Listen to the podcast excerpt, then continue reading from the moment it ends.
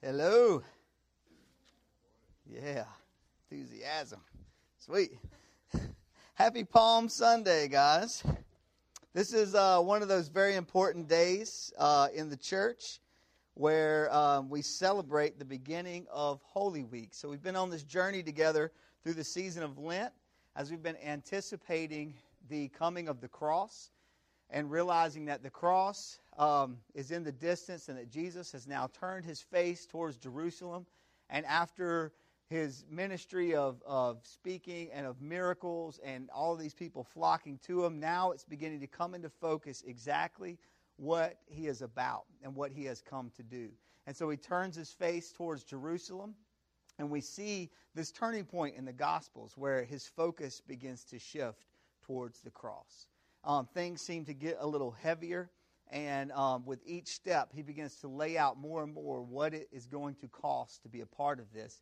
Not just what it's going to cost us, but even over and, and abundantly more than that, what it will cost him to win our salvation for us. And so today we are at this incredibly uh, important point in the whole story on Palm Sunday when Jesus enters Jerusalem and he, the time has come the time has come for him to embrace his destiny of the cross. And as he enters Jerusalem, it's this incredible moment where he is greeted as the king of Israel, the long awaited Messiah. And he enters the town, and people are shouting Hosanna and cheering as he comes in. Um, and as he comes in and is basically crowned king by this crowd and acknowledged who he is, um, even in that moment of, of excitement and what seems to be the highest point, we know that things are about to shift and things are about to turn as we enter in to Holy Week and as Jesus begins to carry his suffering and as Jesus begins to um, reach finally the cross. And so that's where we are this morning. John chapter 12 is where we're going to be studying um, the, the story of the triumphal entry. John's book, we've talked about this a little bit before. But John's book is, is incredibly intentionally laid out. And, and there's a very intentional structure to the way that he builds his book. And actually, this point right here, chapter 12, is the, the pivot point of the whole thing. And so basically, John's uh, book is, is broken down into two parts. The first part is John 1 through John 12, and the second part is John 13 through John 21. And as we look at the pattern of Jesus' life in both of these books, in this division, we see that they have the same pattern to them. And, and so they both have this, this pattern of, of the V. Okay? We've talked about this before. I feel very Richard Nixon right now. Sweet. Okay.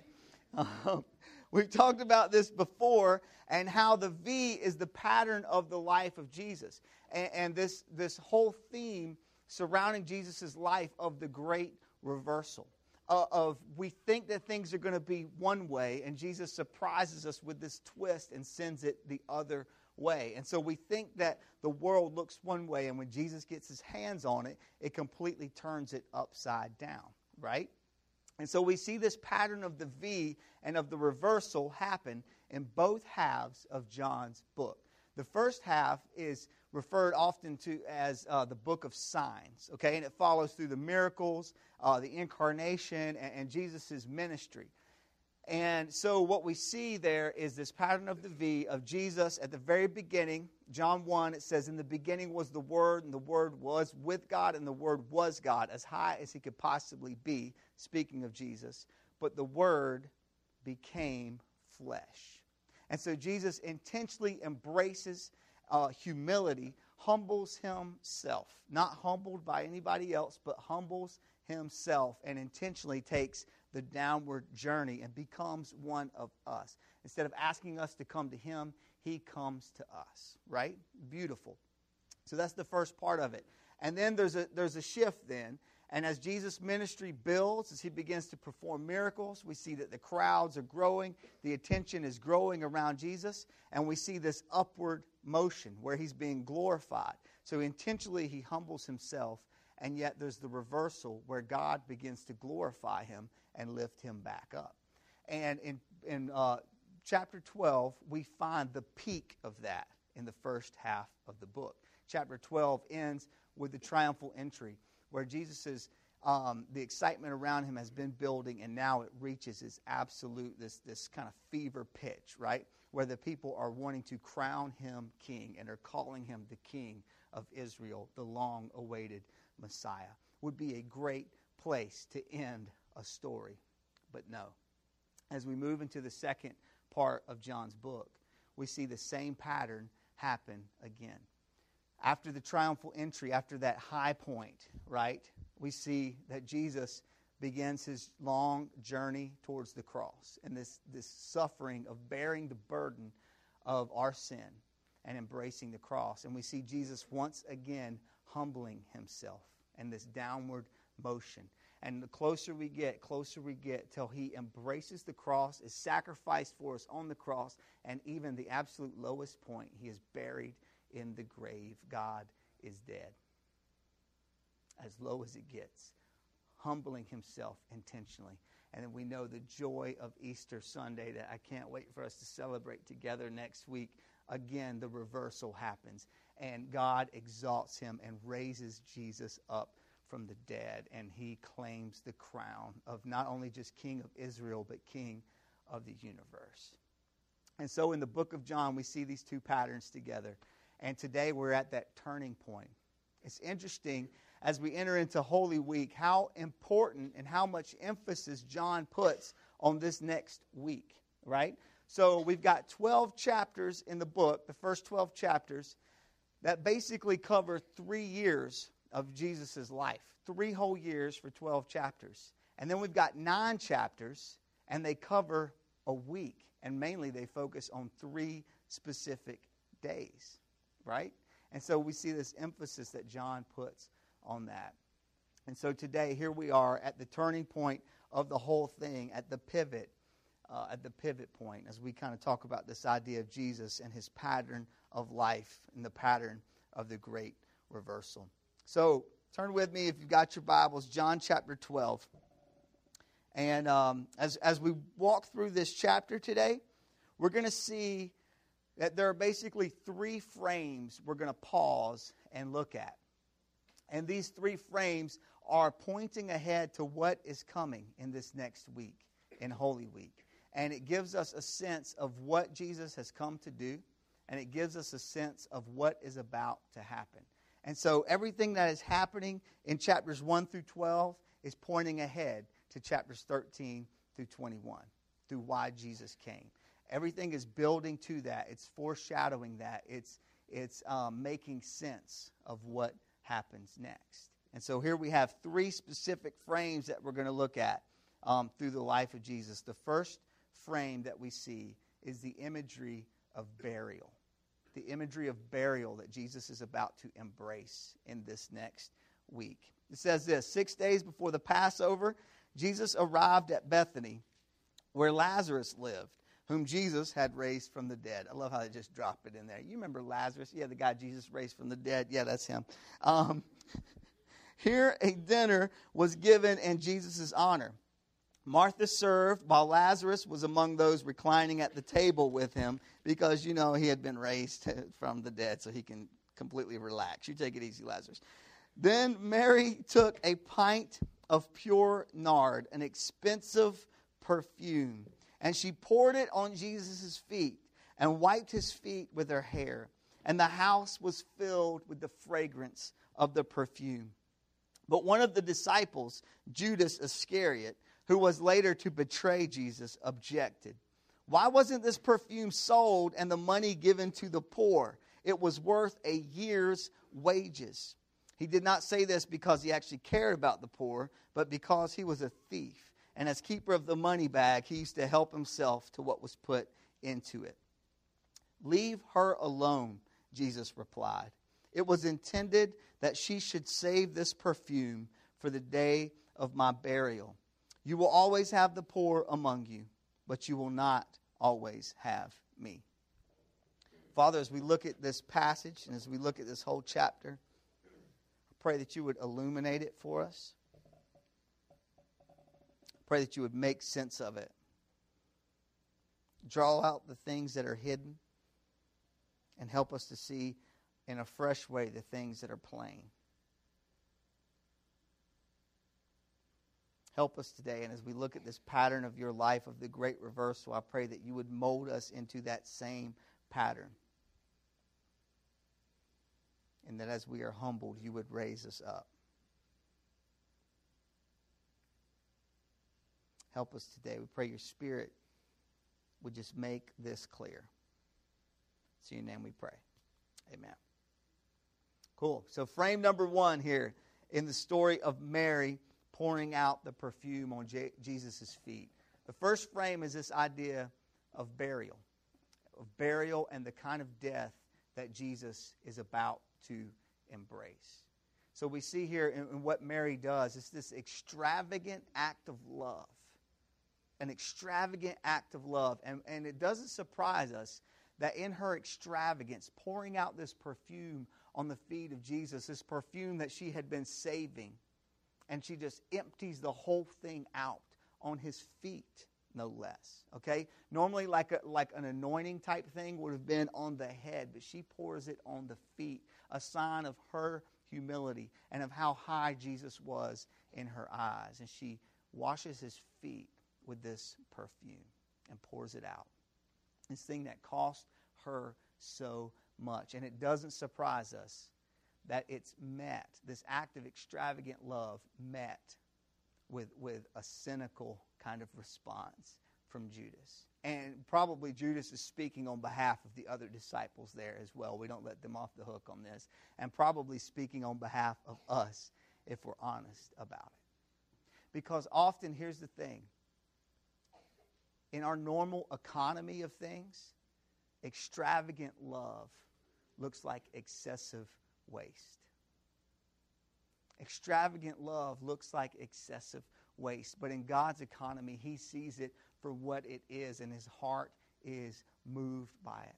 And so, what we have here is this reckless act of worship that says you are worth everything and i will take the most the thing that is that i have that is worth the most and i will pour it out all over you and this act of reckless love. And I love how it says that the smell of perfume filled the room.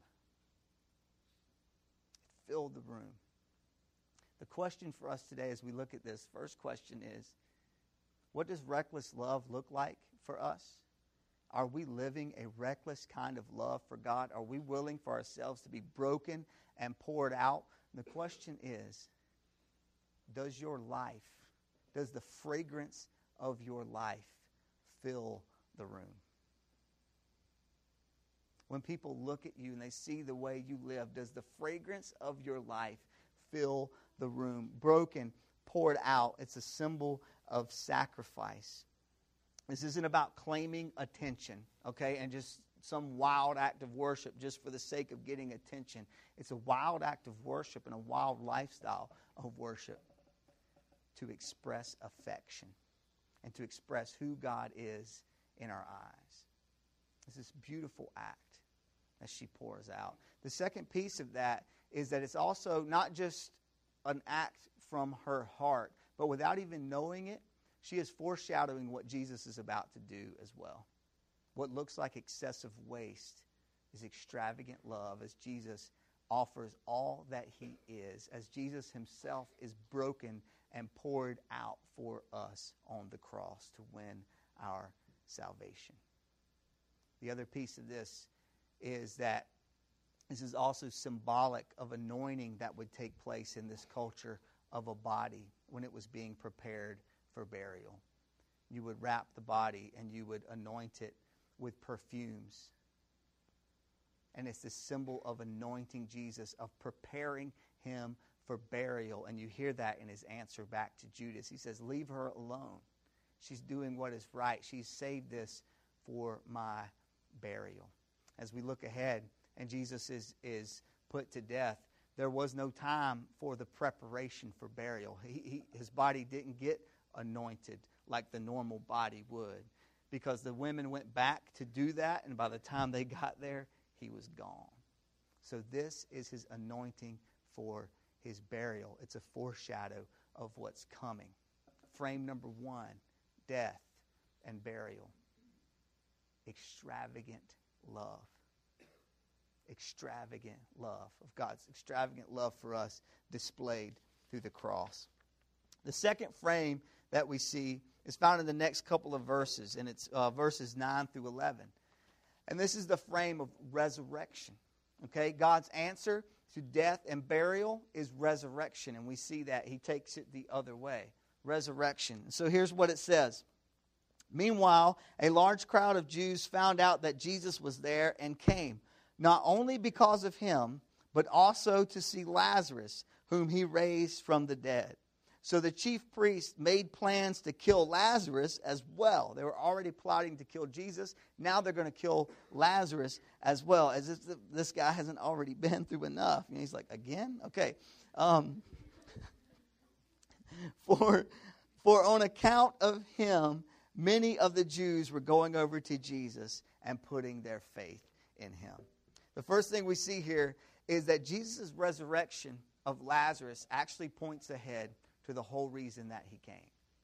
He came to raise the dead back to life in every way, in every way, in, in spiritual terms.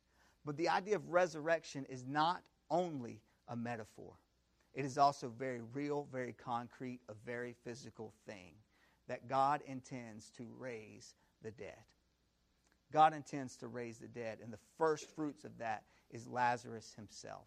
And in this act of calling his friend Lazarus back from the dead, he lets us know why he came and exactly what it is he was about. So, this ultimate miracle of all miracles to top them off, he raises Lazarus from the dead. And he says to us, Do you think your situation is too far gone? Do you think your situation is too far gone? He completely reversed Lazarus' situation when he was dead, okay? He can overturn yours as well. Are you trapped in a cycle of addiction that you cannot break yourself out of and that you know it is choking the very life out of you? He can overturn it. He can overturn it. Is there sin in your life that you know is eating away at you, that you feel like is dragging you down into the pit? He can overthrow it.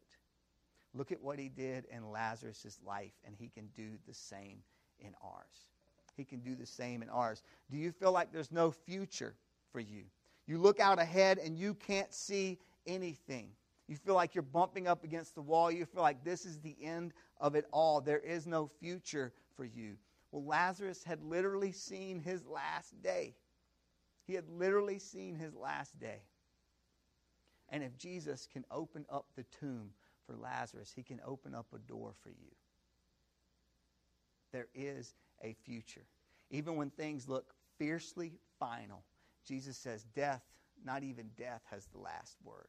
I always have the last word. And do you feel like you are running out of time? Like the time is up, that you've missed your chance, the window has closed? Do you feel like God was too late in coming through for you?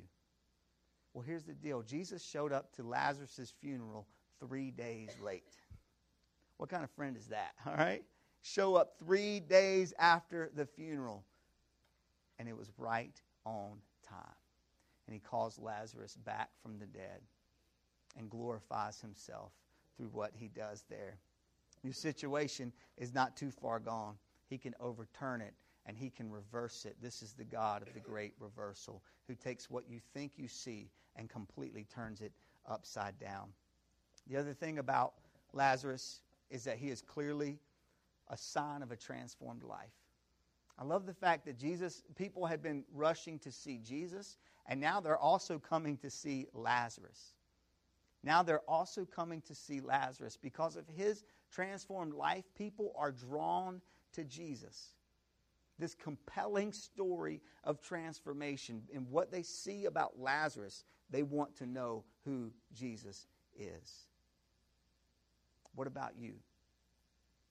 What about you? What dramatic signs of resurrection are people seeing in your life? Does your life point to a God who raises the dead? Let your life be like that. And then the, the spark of opposition that comes against this transformation. When God gets a hold of your life and He begins to do something in it, without a doubt, you will meet resistance. You will meet resistance. It'll come in the form of family and friends who don't know what's going on with you. It'll come in, in just all kinds of forms. You will meet resistance. Lazarus met it himself, and people wanted to kill him because he was alive. Okay? I love this because here's the thing Lazarus was the first crack in the dam of the old system. The last weapon that the enemy has is death. And now Jesus is stealing that right out from under him. And we see cracks beginning to form in the dam of the old structure. And, and the old structure has been compromised and for some reason I have this like cartoon like image uh, of Satan in my head of him trying to plug up the holes, right? And like trying to stop it and hold it back. But dude, it's too late.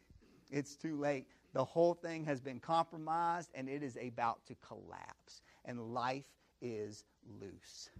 And there's no putting it back. There's no putting it back.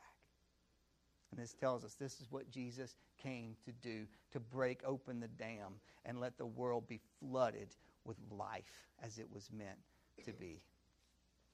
Frame number three, the final frame that we see here burial, death and burial, resurrection, and then finally coronation.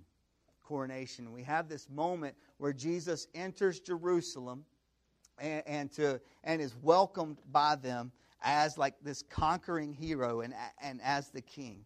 It says this The next day, the great crowd that had come for the feast heard that Jesus was on his way to Jerusalem. They took palm branches, which is why we call it Palm Sunday, and went out to meet him, shouting, Hosanna! Blessed is he who comes in the name of the Lord. Blessed is the King of Israel. Jesus found a young donkey and sat upon it. As it is written, do not be afraid, O daughter of Zion. See, your king is coming, seated on a donkey's colt. And we see this great moment where Jesus enters Jerusalem, enters the city, and is welcomed as the crowning, as, as the conquering king. Israel had been waiting for this moment. They knew that a Messiah would come and would overthrow the oppressive rule that was over them. And so they are, they are absolutely just blown away when this moment arrives in the person of Jesus. It's interesting. Earlier in Jesus' ministry, they've tried to crown him king, but he resists. And now he intentionally walks right into it. He walks right into it. And he rides in in this surprising way on a donkey. Okay? On a donkey. I've got to think that Jesus' advisors were like, you know, I'm thinking let's not do the donkey thing, right? Not a really strong symbol. How about a confident walk? That might be a little better, right? Because normally a king, a conquering, like war type of king, would ride on these, like, you know, beautiful horses as a symbol of their strength. But there's two things that's happening here. One, the sign of a king riding on a donkey was actually a, a, sign used in ancient times when a king was sending the message that he was not coming as a war hero, but that he was coming bringing peace. And so Jesus lets us know exactly what kind of king he's going to be. He is the Prince of Peace, the one whose battles are already won. Right? And so he rides in on this donkey to show that he is bringing peace and a sign of humility. And it also fulfills a prophecy from the prophet uh, Zechariah. And it says this in chapter 9 Rejoice greatly, daughter Zion. Shout, daughter Jerusalem. See, your king comes to you, righteous and victorious, lowly and riding on a donkey, on a colt, the foal of a donkey. I will take away the chariots from Ephraim and the war horses from Jerusalem, and the battle bow will be broken. He will proclaim peace to the nations. His rule will extend from sea to sea and from the river to the ends of the earth. As for you, because of the blood of my covenant with you, I will free your prisoners from the waterless pit. Return to your fortress, you prisoners of hope. Beautiful. Beautiful. And this is the message that Jesus sends as he comes in that he has come to set the captives free, that he is bringing an era of peace, that the battle is about to be over, that the fight is already won. Beautiful. And this sign of this great reversal, this thing that catches you by surprise, the twist you didn't see coming. I'm going to ask my friend Madison to come join me up here real quick. All right. Madison Hastings is one of my favorite people in the world. She is. what did I do? What was that? Can I step down here and grab this mic? That is frightening. How about we go with this microphone? All right. Great. that was not everybody awake. Sweet. Okay, Madison, you come on up. Need a hand? Good. All right. Is this about right? Mm-hmm. Okay, cool. Madison Hastings is an amazing person, all right? She is uh, one of the leaders in this church, okay? Because she has this heart that is absolutely pure. And whenever I'm around Madison, I just see her joy. It is this authentic kind of joy, and she has a heart for God, even at her young age, that leads us, okay? That leads us. And Jesus said that this was going to be true in his kingdom, that we would look to the children as signs of what he was like and as a way to catch what his heart is like. And in that same vein, she's going to read us a children's poem, okay, that captures this idea of the great reversal inspired by this story that today is about Palm Sunday and, and the story of Jesus entering Jerusalem, of this conquering king and this prince of peace. Okay, so Madison's going to read us a story. It's a story called The Ballad of Barnabas Gray. Take it away. Once there was a donkey named Barnabas Gray from a land long ago and a time far away. He longed to grow Old Barnes was a mule of miniature size, but the dreams in his eyes were as big as the skies. He longed to grow up and become something great, but a poor donkey's fate is carrying weight. A beast with a burden to boringly bear, a daily reminder that life's just not fair. A donkey's life stinks, Barnabas cried, with a frown on his face and a slouch in his stride. I wish that I had been born a horse. They're swift in race and courageous in wars, standing majestic, mighty and tall, while I'm in the shadows, minor and small. But one day I will run their thunderous tracks and carry the kings of the world on my back. Oh, just the thought brought a smile to his snout. He daydreamed about it day in and day out. Then one day a whisper thread through spread through the town. It passed up the street, then it worked its way down. Rumors were stirring and swirling about. The next thing you know, a ruckus broke out. He's coming this way, the voices were ringing, and Long Live the King was the song they were singing. By the time the news had reached Barney's long ears, the whisper had grown into clapping and cheers. He heard yip yip yahoo and hip hip hooray, and let's have a parade, the king is on his way. Barnabas heard this and started to dance. His big break had come. This was his chance. So he cooked up a plan to catch the king's eye and win the king's favor when he passed him by. Barnes dressed himself up to look like a horse, and hopes that the king would choose him, of course, to carry him into his next brave battle. So he rushed into a stable and borrowed a saddle. It was made for a steed of massive size, but it would do now for his makeshift disguise.